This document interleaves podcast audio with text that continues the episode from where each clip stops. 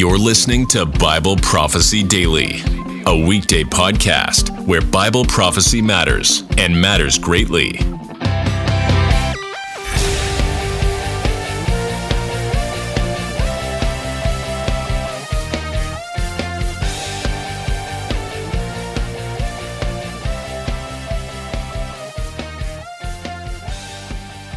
Greetings, fellow believers in our Lord Jesus Christ. Will there be peace and security at the time of the second coming of Jesus? Today, I will teach from 1 Thessalonians 5 1 through 3. Now, as to the periods and times, brethren, you have no need of anything to be written to you, for you yourselves know accurately that the day of the Lord is coming just like a thief in the night. While they are saying, Peace and security, then destruction will come upon them suddenly, like labor pains upon a pregnant woman, and they will not escape. There are six items I want to develop from this passage. First item has to do with the day of the Lord. Now, this is the first of only five times that the term day of the Lord is used in the New Testament. Our book, First Thessalonians, was written in 55 AD. Second Thessalonians was written in 56 AD. First Corinthians in about 58 AD, Acts in 62 AD, and Second Peter in about 68 AD. The term also occurs in the Old Testament about 15 times. So our frame of reference for this term must certainly be based on the Old Testament. But we also need to consider the context at the time of writing uh, when it's found in the New Testament. Now, even though Acts was written about 62 AD, chronologically, the first oral reference to the day of the Lord is at Acts 2:20. And there Peter quoted Joel 2:31. Acts 2:20 the sun shall be turned into darkness, and the moon into blood, before the great and glorious day of the Lord shall come. Uh, Joel 2:31 Peter's quote describes signs in the sun, moon, and stars that will precede the arrival of the day of the Lord. And Jesus described the very same cosmic signs that will precede his second coming.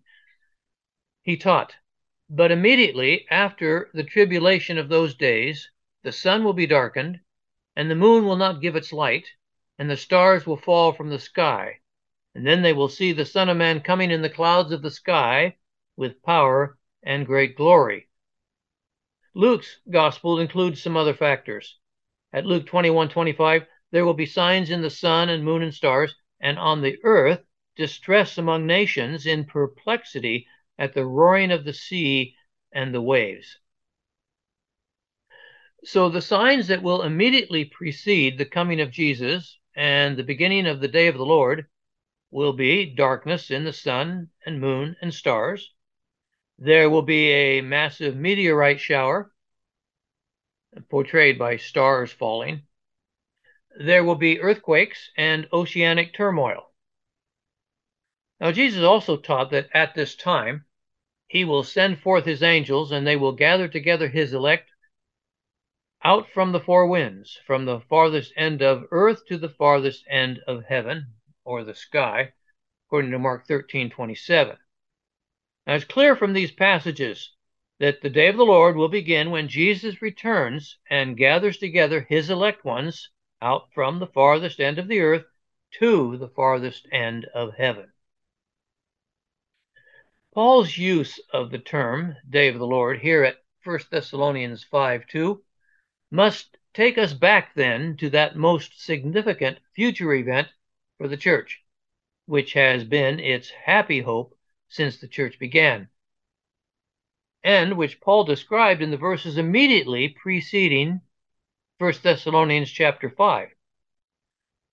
At 1 Thessalonians 4 13 through 17, he wrote, but we don't want you to be uninformed, brothers and sisters, about those who have died, so that you will not grieve as indeed the rest of mankind do. who have no hope. For if we believe that Jesus died and rose from the dead, so also God will bring with him those who have died through Jesus.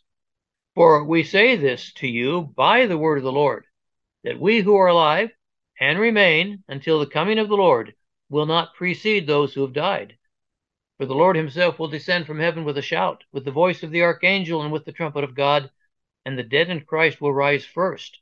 Then we who are alive, will, uh, who remain, will be caught up together with them in the clouds to meet the, the Lord in the air, and so we will always be with the Lord.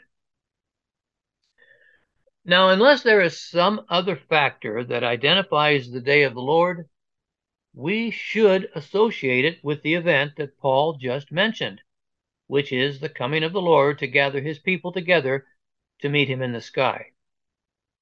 Furthermore, at 2 Thessalonians chapter 1, 6 through chapter 2, verse 2, Paul does the very same thing, just a bit more specifically. After describing the coming of the Lord to bring relief to the church in verses 1, 6 through 10, he then writes concerning the coming of our Lord Jesus Christ and our gathering together to him, that they should not be shaken by thinking that the day of the Lord has come.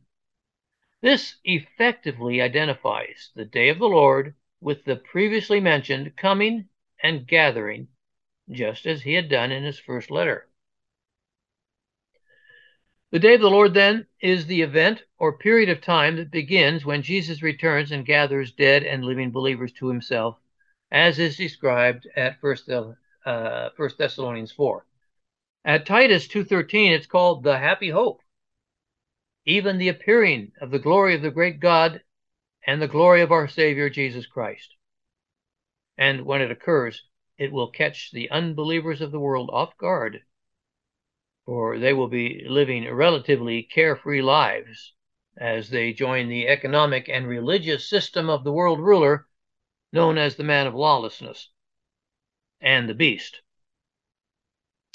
Now, although the day of the Lord is not the subject today, I will give a more extended definition of the day of the Lord, which I think covers all the uh, identifying marks for that period of time. The term Day of the Lord refers to a period of time that will begin at the return of Jesus in the clouds of the sky, at which time the saints of all ages will be gathered for a meeting with the Lord in the air. It will occur at some unknown day and hour after the midpoint of Daniel's 70th week, at least five months before the end of the week. It will be announced through the signs in the sun, moon, and stars, severe earthquakes, and oceanic disturbances. The return of Jesus and the arrival of the day of the Lord is symbolized at the sixth seal vision of Revelation 6. And the day is characterized by God's judgment upon the unbelieving world and the kingdom of the beast through the trumpet and bowl judgments, and will include the infamous Battle of Armageddon. The second item I want to cover is the fact that the day of the Lord will come like a thief in the night. This communicates the idea of unexpectedness and being unprepared. Those who are caught up in the economic and religious system of the beast during the tribulation won't be concerned about any second coming of Jesus. Just as Peter wrote, in the last days, Mockers will come with their mocking, following after their own lusts, and saying, Where is the promise of his coming? Second Peter chapter 3. Now, Paul described the influence of the beast, or the man of lawlessness, at uh, 2 Thessalonians 2 9 through 11.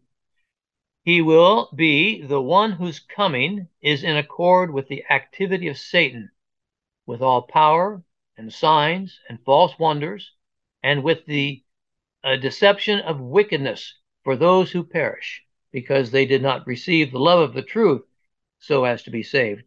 And for this reason, God will send upon them a deluding influence so that they might believe what is false. At Revelation 13:3, this deception is described as the whole world was amazed. The thief image, then, refers to what Jesus taught concerning the imminency factor of his second coming. However, The imminency factor is restricted to a particular season of human history and is not to be understood as imminent prior to that season. Jesus taught that his second coming would come within a recognizable season, but not at any known day or hour. He said, Now learn the parable from the fig tree and all the trees. As soon as they put forth leaves, you know that summer is near. Even so, you too, when you see all these things, recognize that he is near, right at the door.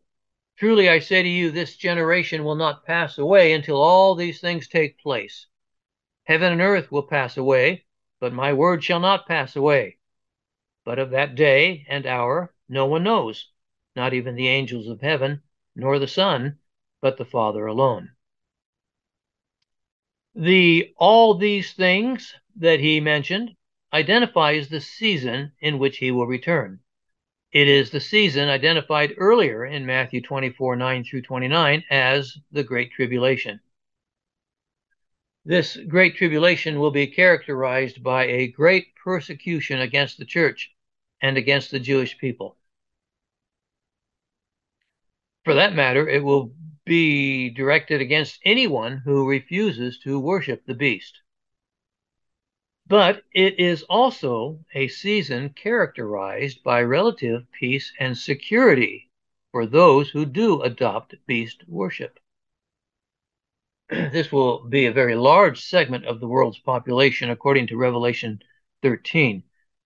In fact, it is likely that about three quarters of the earth will be living under the umbrella of the beast's economic policies, according to Revelation 6 8. The beast system for economic stability, buying and selling, will provide resources to maintain a contented lifestyle for those who are living within the system. For those who do not live under that economic umbrella, there will be food shortages, famine. And because of those shortages, there will be plagues and intrusion of wild animals into civilization, not to mention the killing of one another, sword, in order to try to acquire resources. The death from these things, symbolized by the fourth seal, affects only about one quarter of the geography of the Earth. I suggest that this indicates that at least three quarters of the Earth will be part of the beast system, while the remaining one quarter undergoes great hardship because of the beast's control of vital resources.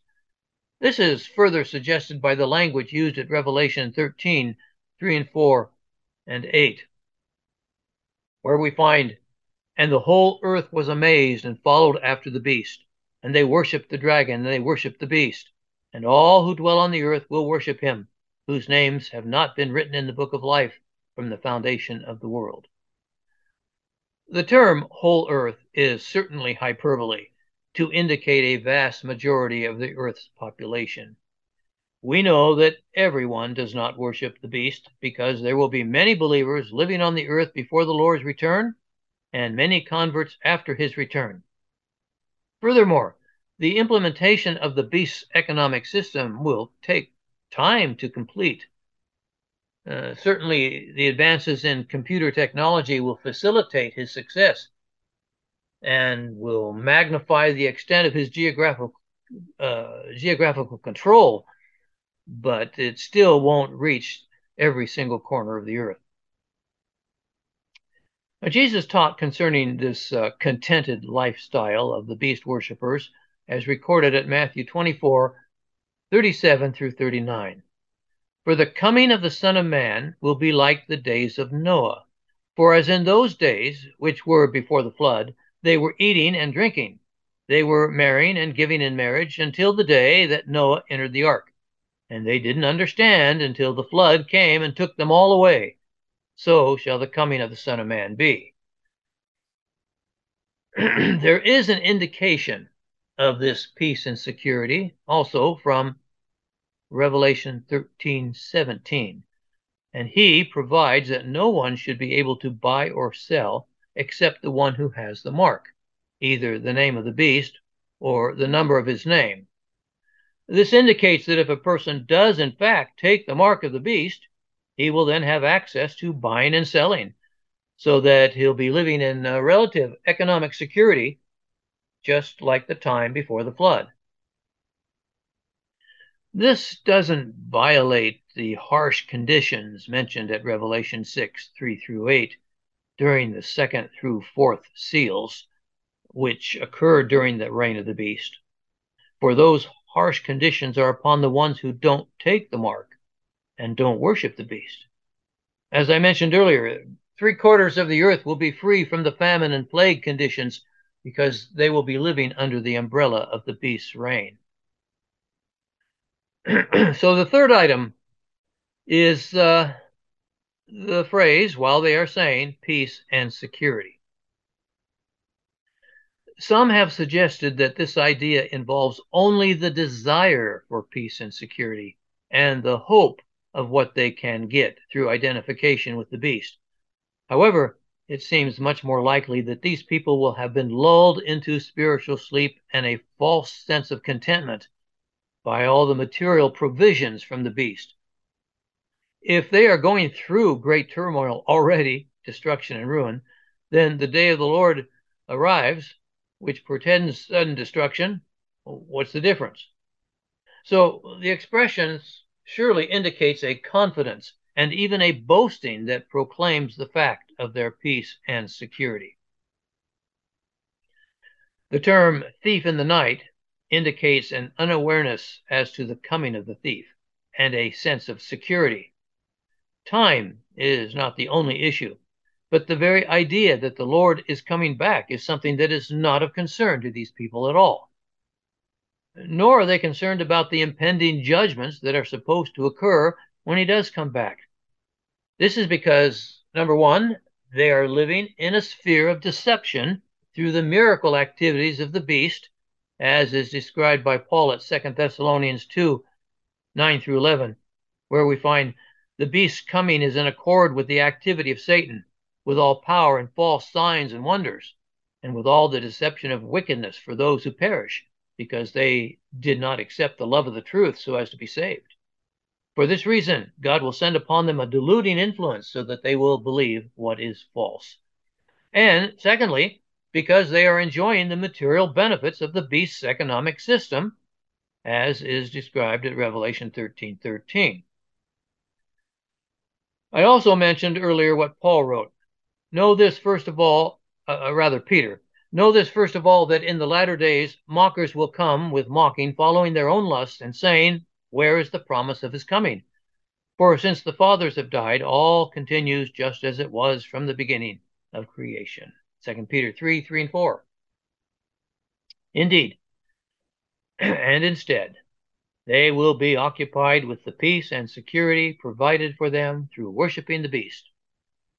Taking the mark will place them within the economic system of the beast and will provide the material security that allows them to continue with normal life activities like what Jesus mentioned in Matthew 24.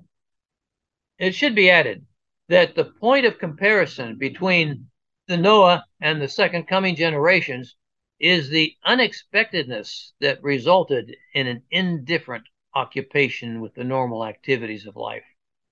Although the primary focus is not on the lifestyle, but on the unexpectedness, it needs to be recognized that it is, in fact, the lifestyle that results in being unprepared and unconcerned about the return of Christ. The fourth item refers to the destruction that will come upon them suddenly.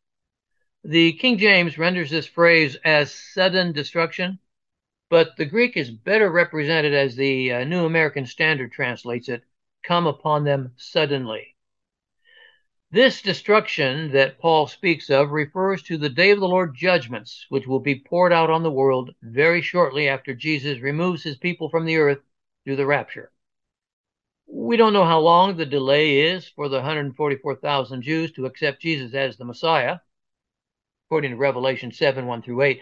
But immediately after that sealing is accomplished, the seventh seal will be broken, and the seven trumpets that constitute a throwing of God's fire of justice to the earth will begin to sound.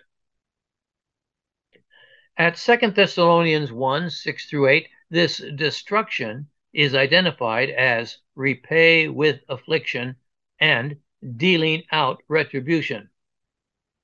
For after all, it is only right for God to repay with affliction those who afflict you, and to give relief to you who are afflicted, along with us, at the revelation of the Lord Jesus from heaven with his mighty angels in flaming fire, dealing out retribution to those who do not know God, and to those who don't obey the gospel of our Lord Jesus. Another point of comparison between the Noah generation and the return of Jesus is not the idea that people, that is, unbelievers, are taken all away, but simply that judgment comes. At the time of the flood, the judgment was the water taking them all away. At the time of the day of the Lord, the return of Jesus, the judgment will be the impending judgments from the trumpets. This is portrayed symbolically at the sixth seal of Revelation 6.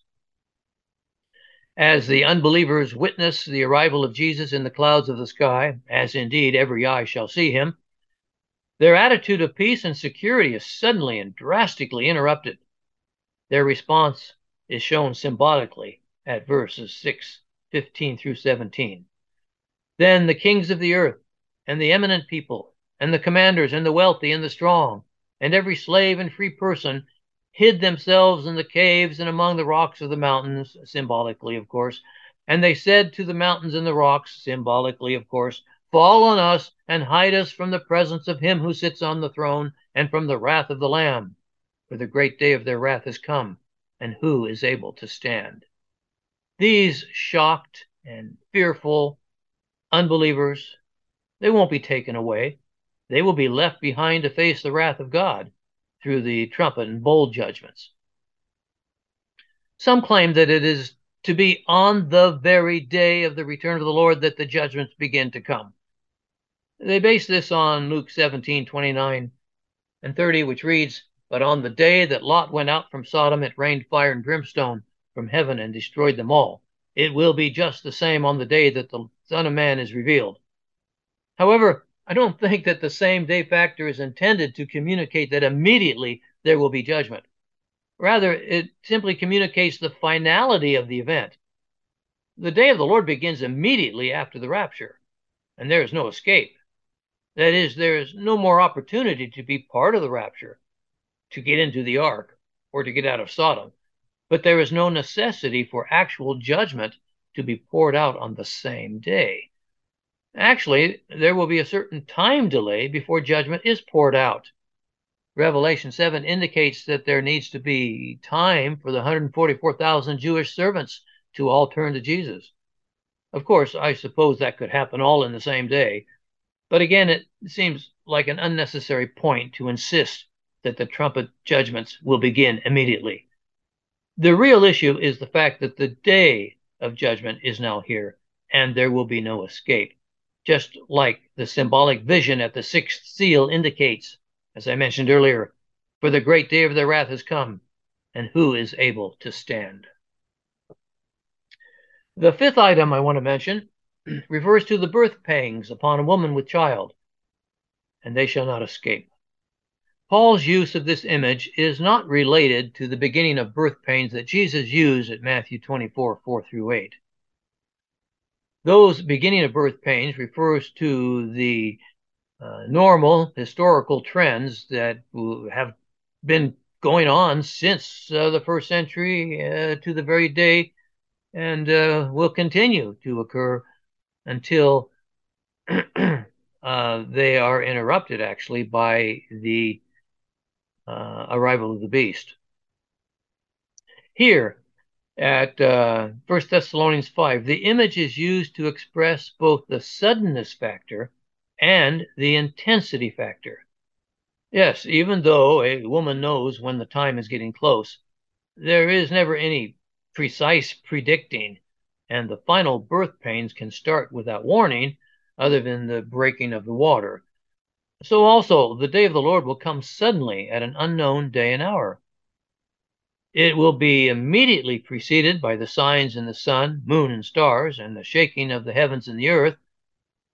Uh, that can probably be equated with this uh, the breaking of the water, and uh, it will announce the arrival of the Lord. But it will be too late to escape.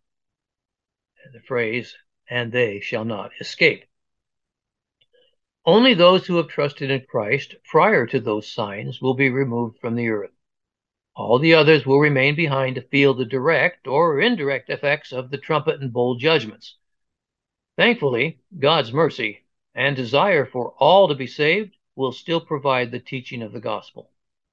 And anyone who has not taken the mark of the beast will have the opportunity to trust in Christ for forgiveness of sins and the possession of everlasting life.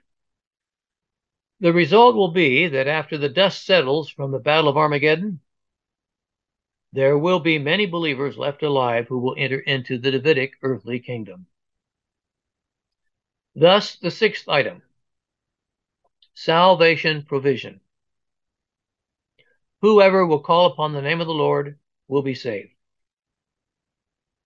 Anyone who trusts in Christ after his return will enter into a salvation relationship with God, just as the 144,000 servants who will be the first ones to trust in him at that time. Now, while these 144,000 servants will be protected from physical harm as they have a unique and special ministry, others who trust in Jesus might encounter physical suffering and even death during that time of the indiscriminate judgment from God that will be unleashed upon the earth. And the beast will still be trying to persecute those who refuse to worship him, for his reign continues until the end of the week, and actually a little bit uh, into the 30 days after that end of the week. However, there will be many men and women who survive. These will go alive into Christ's earthly kingdom after the Battle of Armageddon and will begin a new civilization under Christ's righteous reign. So back to my subject. While those who worship the beast will be living in relative peace and security, those who do not take the mark will experience extreme deficiency of daily essentials. Those who are able to escape the beast's killing machine through the false prophet will live in an underground lifestyle and or uh, live off the land lifestyle. Unbelievers in this situation will face daily the pressures of physical survival, and the choice to take the mark of the beast or the choice to believe in Christ as Savior. For believers in this situation, yes, they too will face the pressures of physical survival. But those who trust in the character and plan of God will find comfort, endurance, and joy. Jesus said to the disciples, and the same promise is for us as well, at John 16 33. These things I have spoken to you, so that in me you may have peace.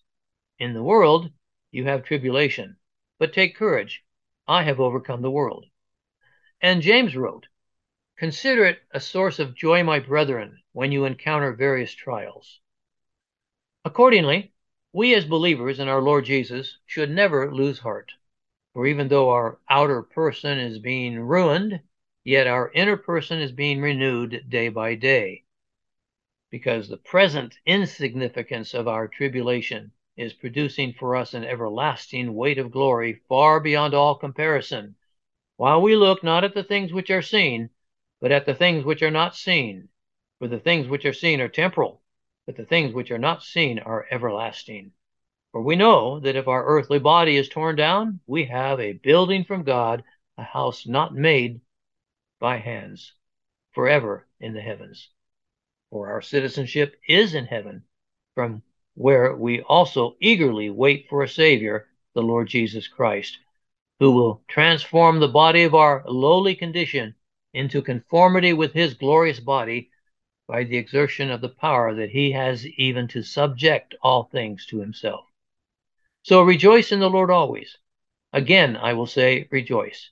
Don't worry about anything, but in everything by prayer and supplication with thanksgiving let your request be made known to God, and the peace of God, which surpasses all human comprehension, will guard your hearts and minds in Christ Jesus. Thanks for listening to Bible Prophecy Daily. We hope you learned something valuable today. Be sure to subscribe wherever you heard this podcast so you never miss an episode.